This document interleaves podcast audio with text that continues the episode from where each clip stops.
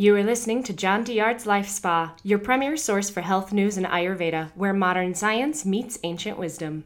Hey, everybody, I'm Dr. John Douillard, and welcome to the Life Spa podcast. And today we're going to talk about the ancient wisdom and modern science of magnetic therapy. You know, magnets have been used for thousands of years for therapy of all kinds. It was first reported in Egypt, they used it in China, in the Vedic literature, in the Ayurvedic text, they talked about using lodestones or what they called leading stones that were magnetic for therapeutic purposes. This also was used in the Greek medicine. There's something called magnes lithos, which is which means the stones of magnesia.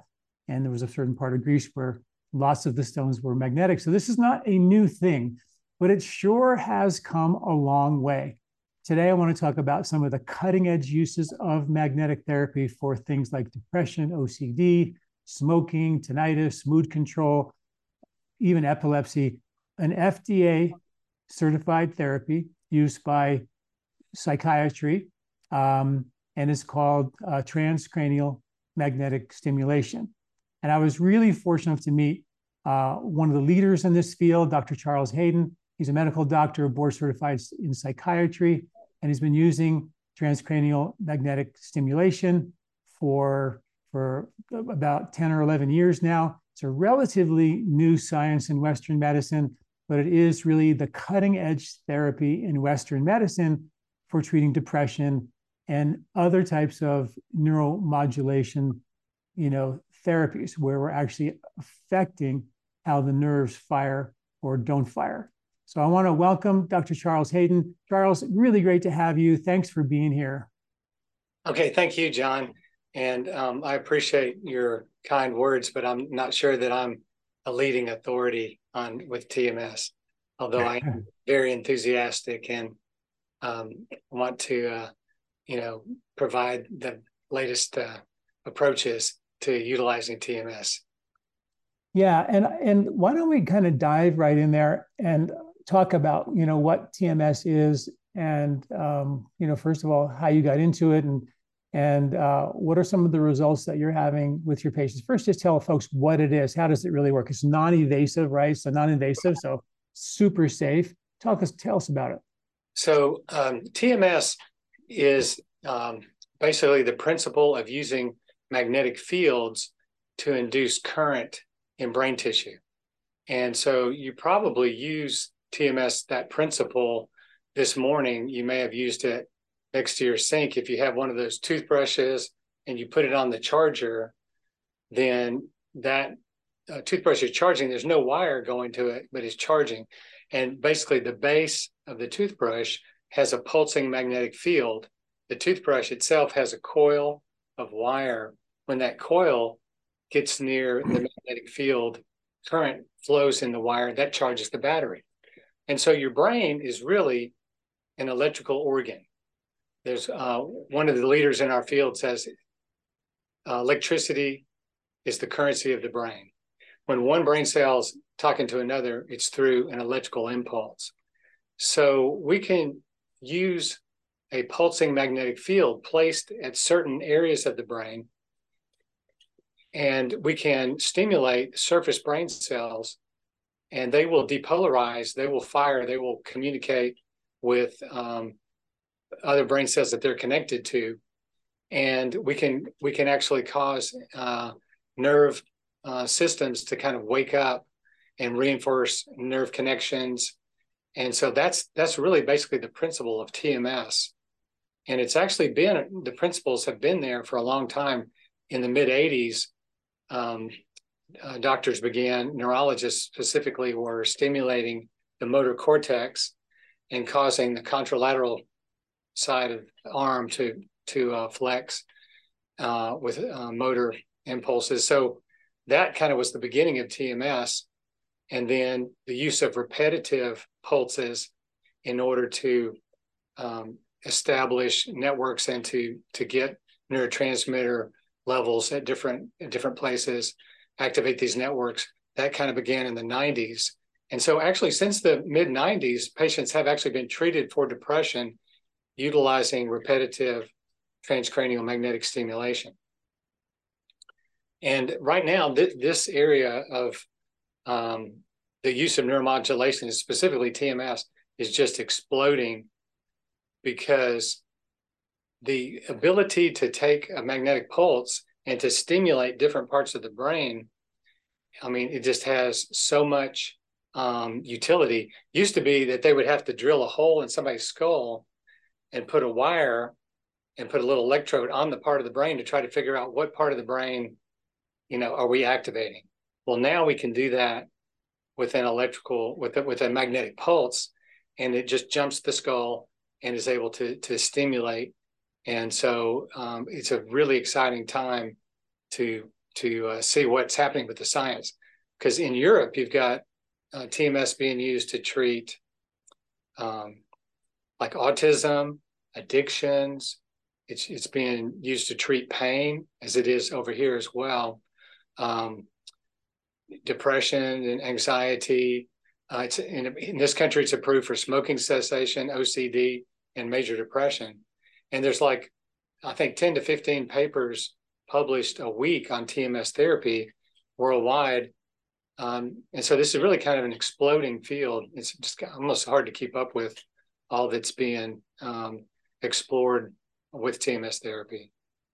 So I've seen some studies where they use uh, magnetic therapy on pain areas, and it works really well. I did some patients with polio. I think there was one study that showed that that you know a significant number of the folks who had polio um, pain um, were resolved from magnetic therapy. But that was actually putting, uh, and they did one study I saw with diabetic neuropathy where they put a magnet magnets in the socks, and they saw the magnets helps reduce the pain significantly.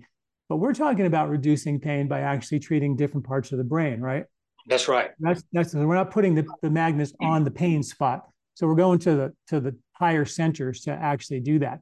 And and when you talked about just so people are really clear, when you talked about using the magnets, you would actually move the magnet around and give those pulses. And then certain fingers would twitch, and then they knew exactly. Then you would know exactly where you are, right? And that's how they originally mapped the brain by actually opening your skull and doing that with electrical wires. But now you can actually really know exactly what part of the brain you're working on by watching some motor activity, correct?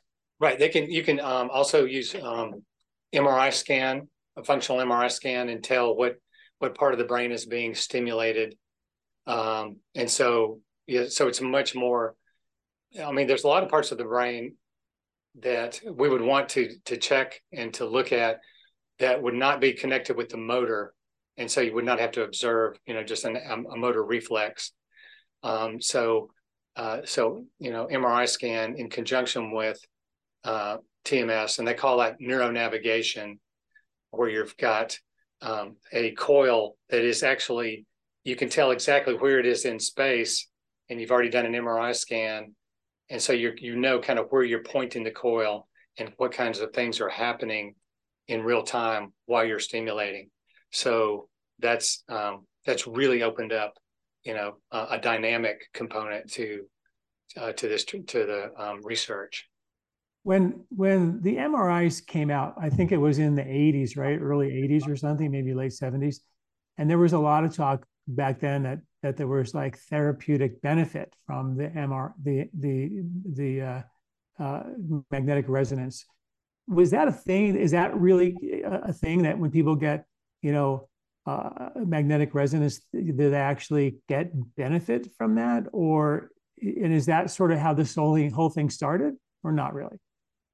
Um, that's a good question. I, I don't, I don't think that um, the, I think the origins of um, treating uh, for depression is the idea that we know that uh, TMS can cause um, uh, brain cells to depolarize, so we can uh, we can actually stimulate and, and cause depolarization. And we know that the prefrontal area is very much involved with some of the networks that are um, connected with depression. So the, the prefrontal cortex is engaged in cognitive control. So the, the way you interpret kind of what's happening to you, you know, is the glass half empty, is it half full? um, your ability to be flexible in your thinking, to to anticipate you know positive outcomes and things, is very the prefrontal area became a target early on. And so with repetitive stimulation of that target, they begin to see mood changes. And so I think that's how that evolved. Now we're in my practice, we we do stimulate at the prefrontal for for mood disorders. Um, also FDA approved is another circuit, which is over the central top part of the head um, at the supplemental motor area. And that's a different circuit that seems to go between the um, orbitofrontal area uh, to the caudate down to the thalamus. And there's like a loop that gets going, and you can interrupt that loop with a magnetic pulse and treat OCD. And so the FDA has approved um, magnetic uh, um, TMS therapy for treatment of OCD. Uh, we're also treating at, uh, right over here above the ear, usually on the left side, for um, tinnitus, which appears on F, on the functional MRI scan. It seems to be an overactivated area along that area that may be kind of a software problem that is driving tinnitus. And so we can slow that down with a certain protocol of using TMS. And there's been uh, studies over the last 10 years that show about uh, 50% response with that approach for treating uh, tinnitus. So, um, as we learn about more networks in the brain, this the um, nerves that are wired together, fire together, or, or vice versa. When we when we figure out these networks and ways that we can tap into that utilizing TMS therapy, then sometimes we can use that for therapeutic benefit. So I'm confused a little bit because I get that depression, you know, is an area of maybe suppress nerve firing, right? So you use the TMS and you stimulate more nervous activation. People get happy. They find, you know, the cup is half full instead of half empty, right? But OCD is already seems to be overstimulation, and you, like you said, you know, tinnitus is also overstimulation. So, can the TMS actually kind of, you know, increase or decrease nerve activation? Does it kind of yes. stimulate or sedate? So, for instance, there's the part of the brain um, called the hippocampus, which is kind of like right dead in the center of the brain. It's a small area that is very much linked to uh, cognition and memory. Um, uh-huh. After 30 treatments of TMS therapy, you can show increased hippocampal volume on an MRI scan. So we have a we basically have a cortical treatment because the TMS is just treat is just really getting surface brain cells that that pulse that magnetic pulse probably penetrates probably about an about an inch into the brain and gets those cortical just that surface brain cells. But then they connect deep and link into the deeper limbic areas kind of the emotion center of the brain. And so you can see changes in those downstream brain areas, although we're just treating right here. So that's what that's what it's kind of like that. You're kind of looking for a switch, looking for a, a way to connect in to modulate those particular networks, and that's what TMS is able to do when we treat right here. When we're treating up here at the for the OCD, it's a different circuit. It's a different network that we're trying to modulate. Um, and you know that's been data that has been seen on the functional MRI scan. You can see you can see um, activity levels that are different in patients with OCD and when they're stimulated um, and oh. exhibiting symptoms. So it's almost like so when you actually treat the prefrontal cortex, you're actually looping in the limbic system. Yes. Yes. And when you treat the when you treat this this one on up on top, you're looping in a completely different system. A different network, absolutely. A different network. And it seemed like you would have to be like really precise to, you know, I mean, like to get on the right channel, kind of a thing, right? Okay, so that's a that's a really good um, question, and the uh, latest meeting was about how important how important is it to be very very precise because traditionally we have used skull markings to decide where the coil is going to go. And there's a lot of controversy right now in the field because there are some uh, there are systems now available to do what's called the neuro navigation to kind of more precisely place the coil and um, you know those systems do add significantly to the cost of tms and often require that the patient also get a mri scan um, although the question as to whether it makes a big difference in the outcomes that question really still hadn't been fully resolved so but i would say this that the coil that we use is a figure of eight coil okay and when you run um, a lot of voltage through it, it creates a magnetic field that's mostly mostly in the center, right there, focused in the center. But you still have kind of a diffuse um, bands of magnetic field going out. So this is not like kind of a pencil, um, you know, uh, kind of like a scalpel kind of detail. It is, it is, there is some diffuse uh, aspects to the uh, the field that's created.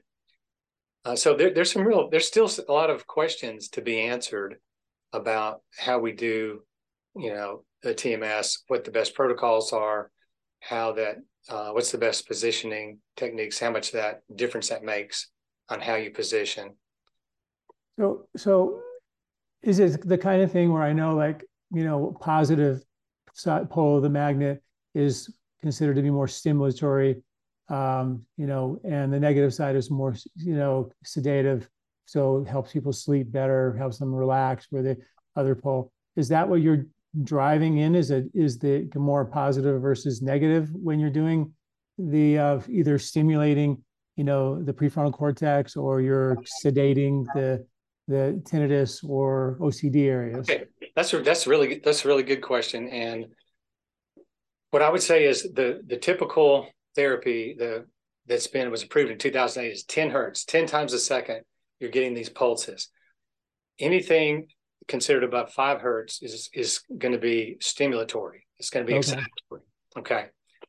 Anything what we use to inhibit pardon me is the 1 hertz. So a lot of times on the right side we do the 1 hertz. So it's 1 1000 2 1000 that activates a different subset of neurons and actually has an inhibitory effect. So I that see. would be that would be the uh, treatment we would use over the auditory cortex. And now, I mean, so this is just an amazing, just the fact that we can take the same coil and use a different protocol, and we can decide if we're going to ex- use excitatory or if we're going to use um, inhibitory. I mean, it's just, um, it, you know, it really is amazing to have that kind of flexibility in our treatment. Can you just can you describe the difference between because I think people are probably confused as I am the difference between a magnet and electromagnetic you know stimulation because okay. you're so, using the field versus these poles you know positive negative and they attract and distract how does all that work so what i would say is um, the the the coil obviously is not a magnet until you put the electrical current through it so it's a coil of what's got windings of wire, right? Hundreds of windings. Well, when the electric field goes through that, or when the electricity goes through that, I mean, it might be like as much as 10,000 volts. It's a lot of, it's a lot of uh, volts.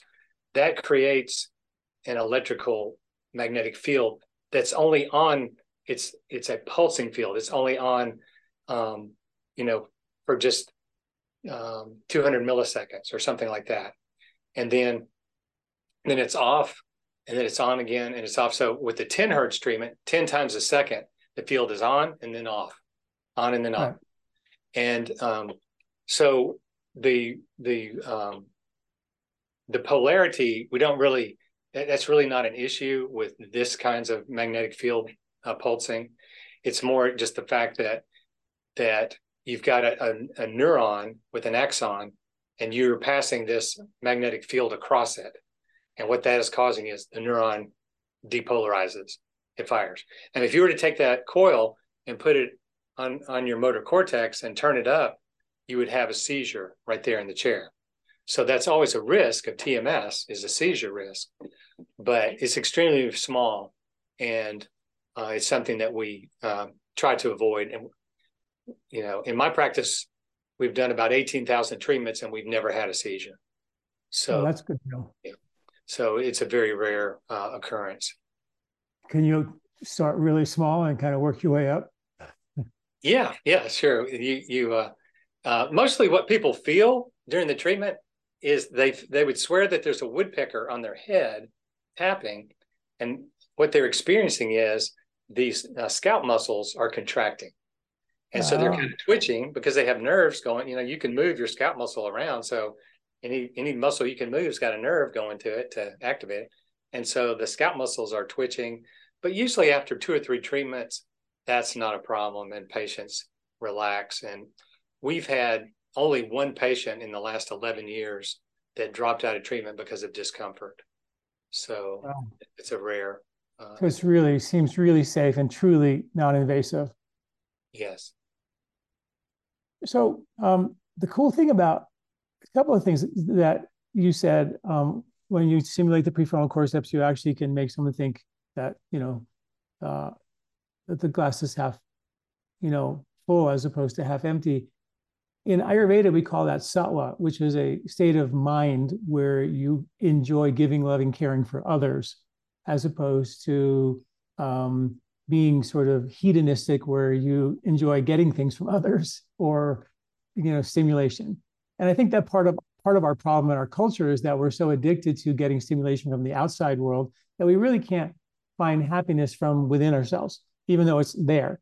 And um, so it seems like what you're actually doing in, a, in Ayurvedic language would be that you're actually stimulating part of the brain, activating a part of the brain that says, yeah, it's okay to be sattvic. It's okay. And in fact, you will find more joy, more happiness, more contentment by giving, caring, and loving others. Is that the same part of the brain, the, the altruistic part of the brain, is the happiness part of the brain? Is that, am I talking about the same thing? Well, I can, I can, you know, what what we are um, treating the way we look at it in psychiatry is major depression. And so our patients come to us, they're not thinking about other people. They're like socially withdrawn. They don't yeah. have the energy to interact. They're not getting pleasure out of anything. Right. right. They're having trouble sleeping. You know, they can't concentrate and focus. Um, and they may be having suicidal um, thinking. I always thought that was because of dopamine receptors that were either, you know, um, desensitized, where they were overstimulated at one point, either by the culture or by by repetitive behavior, and then you lose those dopamine receptors, so you therefore can't get the pleasure anymore.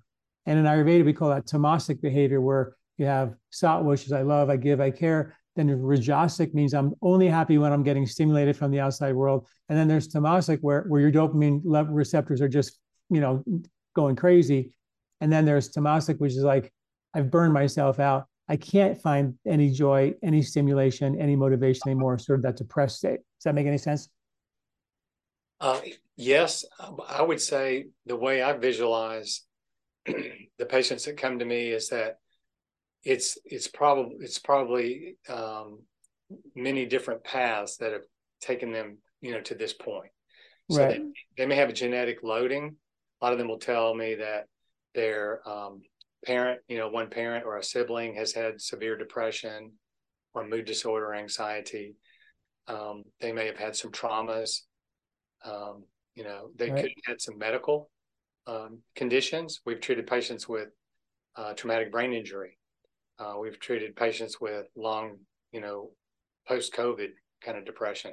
We've treated uh, patients with you know some thyroid disorders and other kinds of medical disorders and i think i think we've got patients that are making really bad nutritional choices and that you know it's kind of the self-fulfilling they get depressed and they stop eating right and then they gain weight or they pull back socially so i think it's it's a lot of um, it's hard to tease out you know sometimes exactly how they came to have this uh, condition but now that the depression is there it can be really entrenched and very difficult to treat. And a lot of most of the patients that I see, they've already tried multiple antidepressants. They've already seen therapists. Some of them have even tried ketamine. Um, they've seen the the um, you know, the guy at the compounding pharmacy and they've been on all these nutraceuticals and tried a bunch of things and they're still just profoundly depressed and very hopeless and really struggling day to day, you know, sometimes struggling just to get out of bed and move, um, to take a shower. So to we you know to have a therapy that might get them back functioning um, is you know is really it's exciting. Do you have any radar on what makes the the nerves either overfire or underfire? Like why why would one be overstimulated versus understimulated if it's you know similar underlying factors, genetics, trauma, so forth? Um, are you are you talking about um, specific parts of the brain that are under fire? Yeah, like with like with the OCD, you know, you you want to you want to use a lower you know hertz right. because right and and a higher hertz for the prefrontal cortex. Is there any rationale as to why um, parts of the brain would either over function or under function? Fire rather, over fire or under fire? Because it seems like the OCD part is overfiring, right? And the tinnitus part, tinnitus part is right. overfiring, but the but the here, here's an interesting here's an interesting observation for the OCD treatment. The original uh, the original research on that was using an inhibitory treatment on that network. Right. What, what got FDA approved, I think it was a couple of years ago, was a stimulatory, excitatory um, treatment at 20 hertz. So the original guy who was studying this was doing one hertz treatment. He was a guy, he was at Duke at the time, Duke University. And what it appears is that if we interrupt the network, if we overdrive it or if we inhibit it, we interrupt the network, that particular network, we can we can see benefit with these um, intrusive, repetitive thoughts. We can see symptom improvement and some relief. And so, so sort of, yeah. Is it somewhat like, you know, where the attention deficit, we give them a stimulant to stimulate them to have the energy they need to focus, where it seems like fundamentally they're they're so overstimulated, they're burned out. So you give them something to stimulate them, they can actually function again. It doesn't really address the cause of the situation, but trying to make them functional again, right? Right. Um, you give them that, but you're saying whether you give it too much, you know, high or low, you're just resetting the network in a way, right? Exactly, exactly. And so I think sometimes our treatments almost raise more questions. You know, we're yeah. really uh, the TMS is one area where the practice of TMS has really kind of outstripped the research. In other words, it, you know, it's I think overall it's fairly safe uh, you know, you just don't see people, you know, gaining weight and having metabolic syndrome and and you know, like say, I've never had a seizure, have a have a patient have a seizure, and so we're doing things, and we're trying to gather data, and we're trying to figure out what is going on, but there's still so much research that needs to be done to understand even what circuits we're actually affecting, because the brain is so complex. Right. You know, there's so many systems, and there there's so many um, even the even the tools we're using are not they're they're giving this stuff diffuse um, you know magnetic field. It's it's focal to some degree but there's aspects of it that are not as focal as we would like. And and the protocols we use i mean some people you know we can use one hertz we can do the 10 hertz 20 hertz.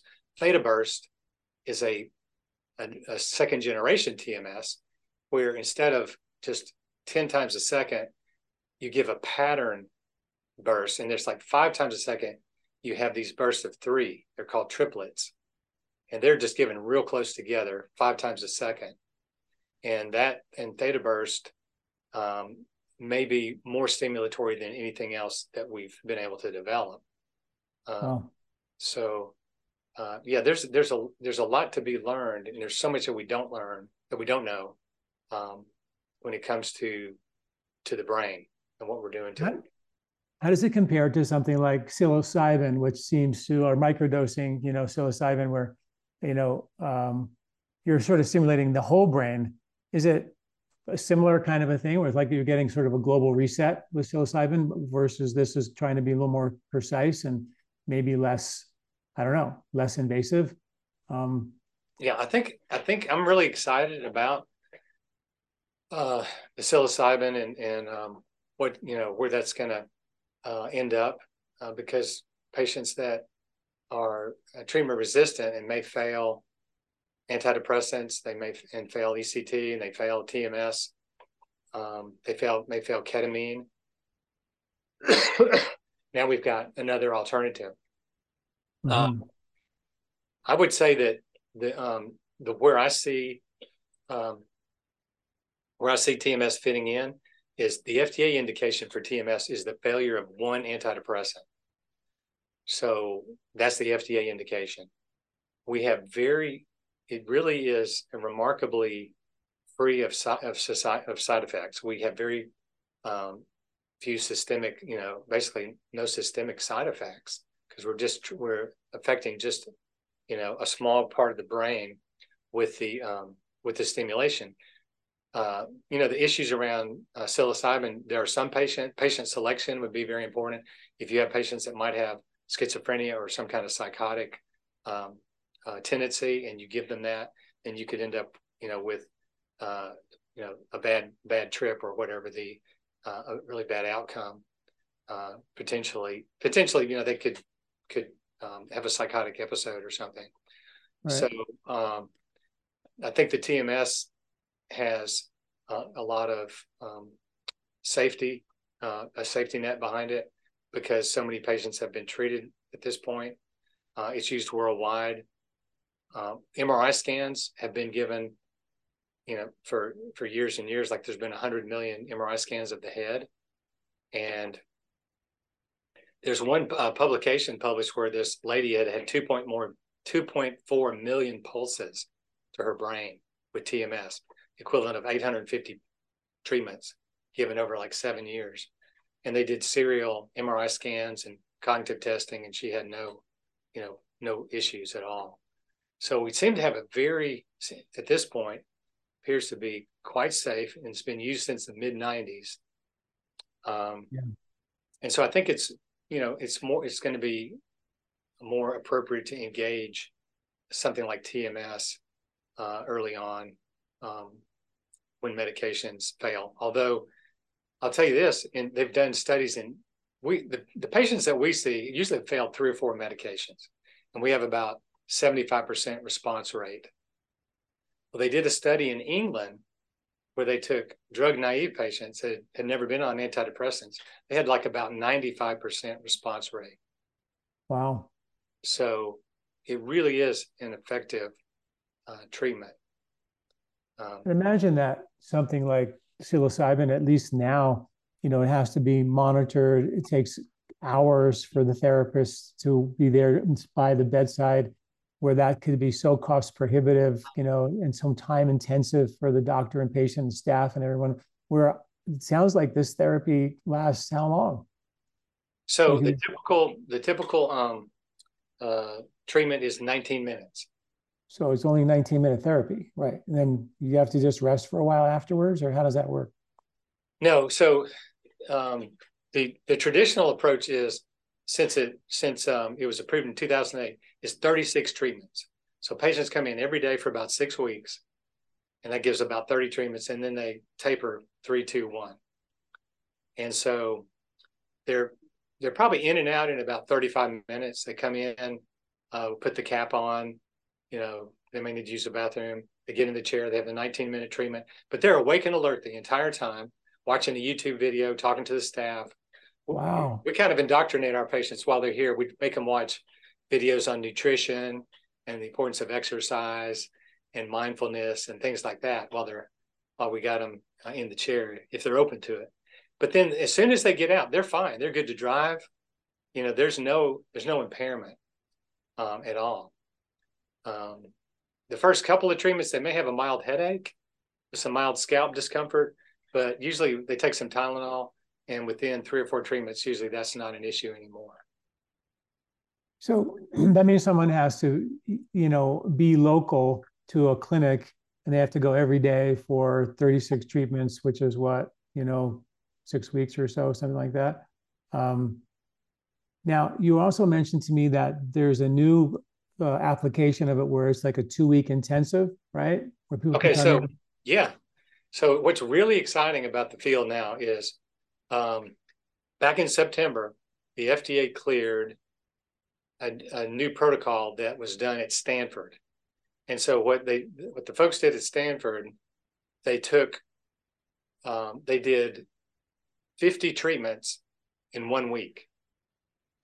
Okay, they used theta burst and they used a nine minute treatment of theta burst and they gave that every hour basically with a 50 minute rest. So you get your treatment get out of the chair 50 minute rest get back in the chair 8 o'clock to 5 o'clock kind of thing. So they had 10 treatments for five days.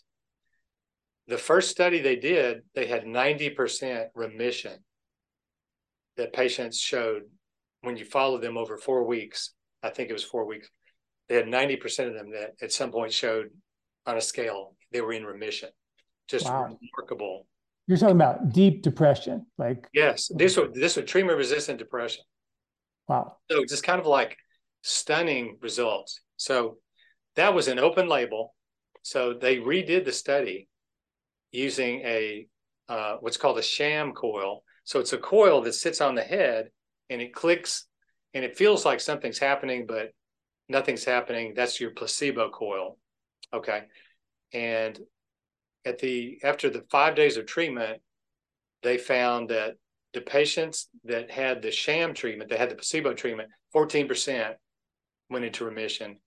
And the other group, I think, had 79%, the active treatment at 79%. And based on that data, the FDA uh, cleared the that protocol for gave it approval. And now the only thing that, you know, that we can't, that I can't do when I offer accelerated treatment in the Stanford um, uh, therapy, they used neuronavigation. So they were able to, you know, put the coil exactly. And, um, uh, and then, and like I said, the question is still out as to how much that is the secret sauce. You know, does that make a huge difference? Or was it the fact that they were giving so many treatments in a short period of time? Or right. was it the fact that they were giving using theta burst? Right. Yeah, because what they say is like, so theta burst, a three minute treatment of theta burst several years ago was approved as to be equally effective as our standard treatment of 10 hertz that we've been doing since 2008. So a three minute treatment of theta burst was equivalent to the 10 to the 19 minute 10 hertz. Actually, it used to be 36 minutes when we first came out because of the uh, rest period. But but when they did that first day of treatment, they were doing a nine minute. They were doing basically a nine minute treatment every hour for um, ten treatments. In essence, they got thirty treatments the first day, and the average uh, response reported time was 2.3 days. The average person began to report feeling better in 2.3 days. Wow. So, um, so what is your, what is your, uh, ex, what does your accelerated treatment look like? Like how many days you have to be there? You know, how many days in a row you have to come? And so someone wants to come. You're in Huntsville. Uh, his clinic is called tmshuntsville.com. You can check out Dr. Hayden's clinic and what he does and everything. But so someone wants to come from from out of state because you know a lot of the I know you were telling me that a lot of the clinics, you know, in the uh, different parts of the country are very, very costly. It could be like $16,000 for that accelerated treatment, and you charge $8,000 for that accelerated treatment. So is that a one week or is that a two week therapy? So um, what we're offering is um, we're offering uh, eight treatments uh, a day and so that's you're here from eight o'clock until three o'clock uh, for five days. So that's 40 treatments. And then if patients need more than that, so that would say Monday through Friday kind of thing. If they need more than that, we'll we'll give them uh, additional treatments on the next week. Um, but we've had we've had several patients that didn't require. Uh, we've had patients that have gone from 35 treatments. We had one lady that did 52. She seemed to need a little bit more. Um, but that's just that's kind of we found that people staying here till five o'clock is really um, a lot of patients get kind of fatigue. It's a long day. It's a long yeah. day, and so right. that's that's kind of been working out. Um, and we can we do the theta burst, um, the same protocol. We have a MagVenture machine, but we don't. Obviously, we we can't do the uh, neuronavigation. That actually right. um, is actually not even available. Magnus Medical has been commissioned to try to provide that, and those systems are not even available yet. So, wow. but we're so, seeing really good results. So, folks would there's other providers that are doing that around around the country. Right. So, there initially, someone would call you up, book you for a week, and then maybe have to extend possibly, but there's a good chance they can get in and out of there in, in five days. Yeah. And how and much is that? Cost? There was extenuating circumstance. I mean, we could, we could, uh, um, you know, make sure that they could get a full ten treatments. Yeah, be necessary. What? And how much does that cost to come there? You know. Um. well, it's less than the amount that you quoted. Uh, okay. But I would I would just kind of refer them to the office on that. Okay. okay. All right. Well, that's good but it is but what i'm trying to let people know is that if they if they go through you they they're going to get a significant discount than if they went to you know a, a, much bigger city in a different part of the country right well i would just say you know there's um, probably different providers uh, you know offering different um, services you know, yeah services. they charge differently yeah, yeah yeah but it is unfortunately it is a cash because insurance at this point insurance only pays for one treatment per day I so, see. They so, only pay for the 36 treatment thing, right? Yes, they're not. I'm hopefully, uh, you know, I'm I've had people speculate that maybe it'll take about two years, you know, before they'll start paying for accelerated treatment. But you know, the fact that someone could take off a week and get their depression treated, um, is right. just you know it. It's just uh, it's really exciting that we have a, a biological treatment, somatic therapy, uh, this t- this TMS that will really give some some hope to patients in a very short period of time.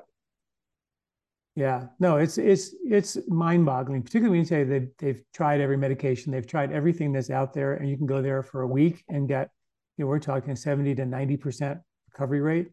That's just a, you know a, a game changer, and and and who knows when you start, you know, activating neurons in the brain. I mean, it's, it's, you know, what other side benefits are going to come from from just getting that brain, you know, kind of reset and uh, firing like it, you know, like it's designed. You know what I mean? Right. Uh, yeah. Seems like that's what's that's what's happening. I asked you a, a while back. I know a lot of my folks who who listen are really tuned into the brain glymphatic system, which dumps like three pounds of plaque out of the head every year while we sleep. And when that gets clogged up, it's linked to anxiety, depression, cognitive decline, inflammation, infection, and even autoimmunity, according to the studies. so I always wonder, like, okay, when you're doing all that, are you stimulating? You're stimulating a lot of nerve firing, but I would imagine that at the same time you're stimulating a lot of waste removal as well.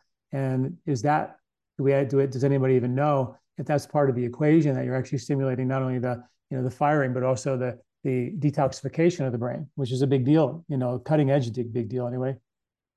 Yeah, that's a good question. I know that there are studies that show uh, brain flow changes are definitely occurring after TMS therapy. Um, All right. Yes. So increased blood supply. Increased blood supply. Mm-hmm. Absolutely. Wow.